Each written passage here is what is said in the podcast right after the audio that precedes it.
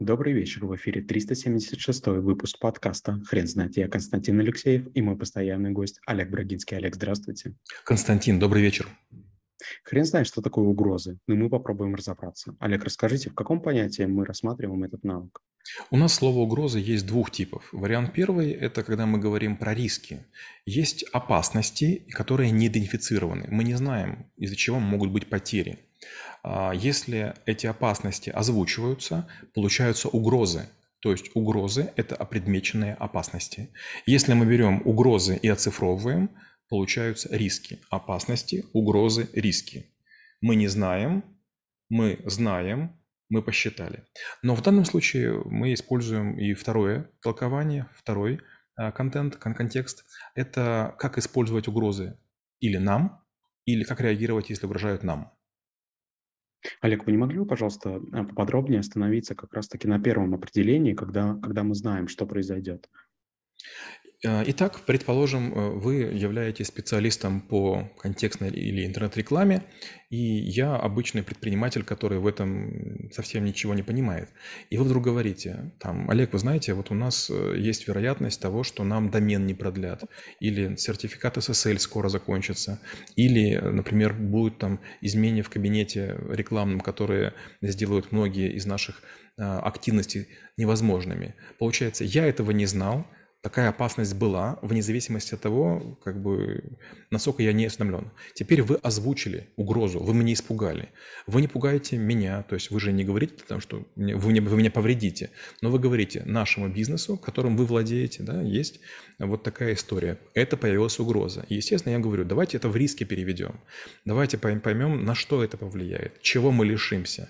У нас не будет рассылок, у нас не будет баннеров, у нас не будет каких-то коллабораций, а, вопрос, э, вот что произойдет? И вы говорите, да, мы не сможем реализовать там столько-то, там, допустим, стратегий, у нас э, это приведет к тому, что мы не получим столько-то клиентов, это нам будет стоить столько-то. Следующий вопрос, естественно, митигация рисков.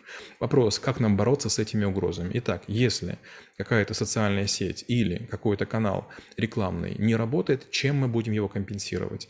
И получается, чем раньше вы озвучите угрозу, тем быстрее мы найдем компромиссное решение. Если угроза будет высказана поздно, то она сразу же реализуется в риск, а риск идет к потере.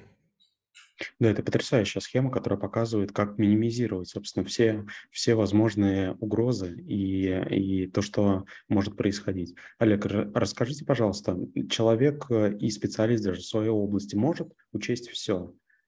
Нет, это невозможно. И знаете, вот я часто в школе рассказываю такую присказку, что я, конечно, сказки рассказываю в быстром темпе, да, когда на лекциях, но очень важно понимать, я к лекции готовился, у меня есть 200 слайдов, получается, у меня есть некая канва, которая должна рассказать. Я могу говорить быстро.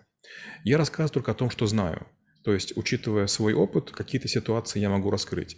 И в моем риск-ките сейчас примерно 200 видов риска, примерно от 60 угроз. Но, Константин, вы не поверите, я постоянно сталкиваюсь с новыми видами угроз. И, к сожалению, так будет бесконечно. Например, вот мы сейчас с супругой открыли клинику, ей 13 месяцев, и вдруг нам в феврале, в конце февраля, не, в начале марта поставщики швейцарские, итальянские, австрийские, американские, немецкие сказали, что мы приостанавливаем гарантию. То есть у меня очень дорогое оборудование, нет запчастей, и получается, они говорят, мы гарантию приостановили. Я говорю, что это значит? Они говорят, что когда появится возможность, гарантия продлится, то есть вы не потеряете. Но получается, я сейчас имею гигантское количество оборудования, и я всю жизнь полагал, что швейцарцы, австрийцы, немцы очень пунктуальные, очень серьезные ребята. Я говорю, хорошо, а если я к вам приеду, я готов приехать. Они говорят, ну мы же знаем, кто вы. Я говорю, ну я приеду как частное лицо. Нет. А я к жену свою пришлю? Нет. А я к дочку свою пришлю? Нет. Я говорю, как же так? Они как? Ну вот не пытайся обманывать, как бы. Ты все равно как бы не, не должен получить наш сервис. Олег, да, это, это, это даже, я не знаю, как э, распределить, это, это угроза или это риск был. Вот в связи с этим а, поступает вопрос а, во внимание. Скажите, пожалуйста, те риски или угрозы, там, можно назвать их как угодно, они приходят, ну, теорети, теоретизируются, или, или все-таки есть э, определенная канва а, мышления, по которой должен следовать специалист и а, эти угрозы просчитывать?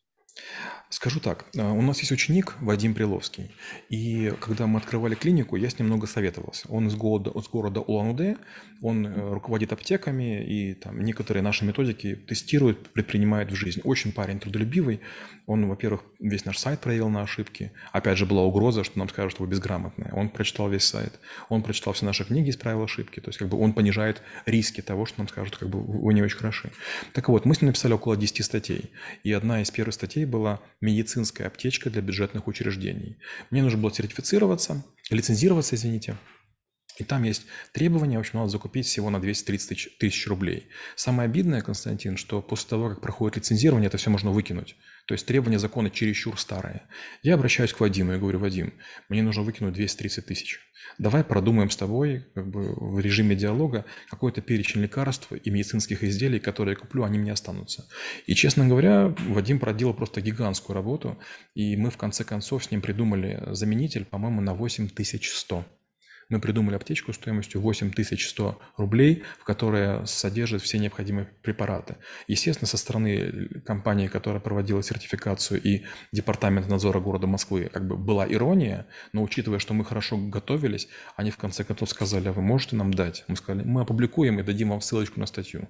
Но получается, мы э, снизили угрозу, угрозу того, что мы потеряем деньги. То есть там много лишнего было. Как мы сделали? Мы просто тщательно проработали и сделали так, чтобы мы минимизировали количество убытка от неиспользования товаров.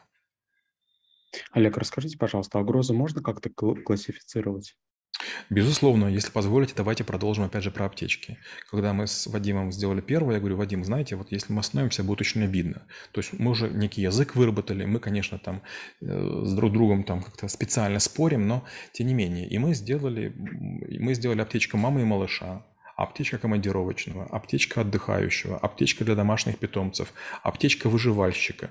И что удивительно, нам было очень приятно, особенно аптечка выживальщика набрала очень много, а, набрала очень много просмотров, ее очень часто цитируют, на нее очень часто ссылаются. Причем, что удивительно, тактические группы, то есть как бы люди, которые занимаются войной, они прям нам пишут, как бы, ребята, вы знаете, вот то, что вы написали, это прям очень круто. Врачи скорой помощи, наверное, это знают, и вы это откуда-то знаете, но мы, как бы на передовой. Мы многие лекарства не можем добыть. И вот мы раньше там ориентировались на какие-то там списки, а теперь мы перешли на вашу аптечку, и это очень круто. Получается, опять же, допустим, есть ли для моей семьи угрозы того, что кто-нибудь будет ранен каким-то способом? Ну, конечно, есть. Но что у нас есть? У нас есть дома три аптечки. Одна аптечка там антишоковая, одна аптечка там какие-то бытовые, и третья аптечка какие-то техногенные аварии. Олег, вы не могли бы, пожалуйста, остановиться на втором определении этого понятия и рассказать про угрозы, которые поступают э, в адрес человека и от него? Смотрите, ну, мы можем получить угрозы несколькими способами. Первое – это неожиданные угрозы на улице или на непонятной территории. Опять же, я человек взрослый, к сожалению, у меня был опыт всего, и ножевые ранения были, и огнестрельные, и я уже теперь верю, что кто попало, может что попало сделать. То есть у любого бомжа может быть отвертка, у любого бомжа может быть там огнестрельное оружие там какое-нибудь. Поэтому я к этому очень серьезно отношусь. И я все время говорю, что никакой кошелек, никакой телефон ничего не стоит. Если видите оружие, как бы вы ни дрались, все отдайте, просто уходите.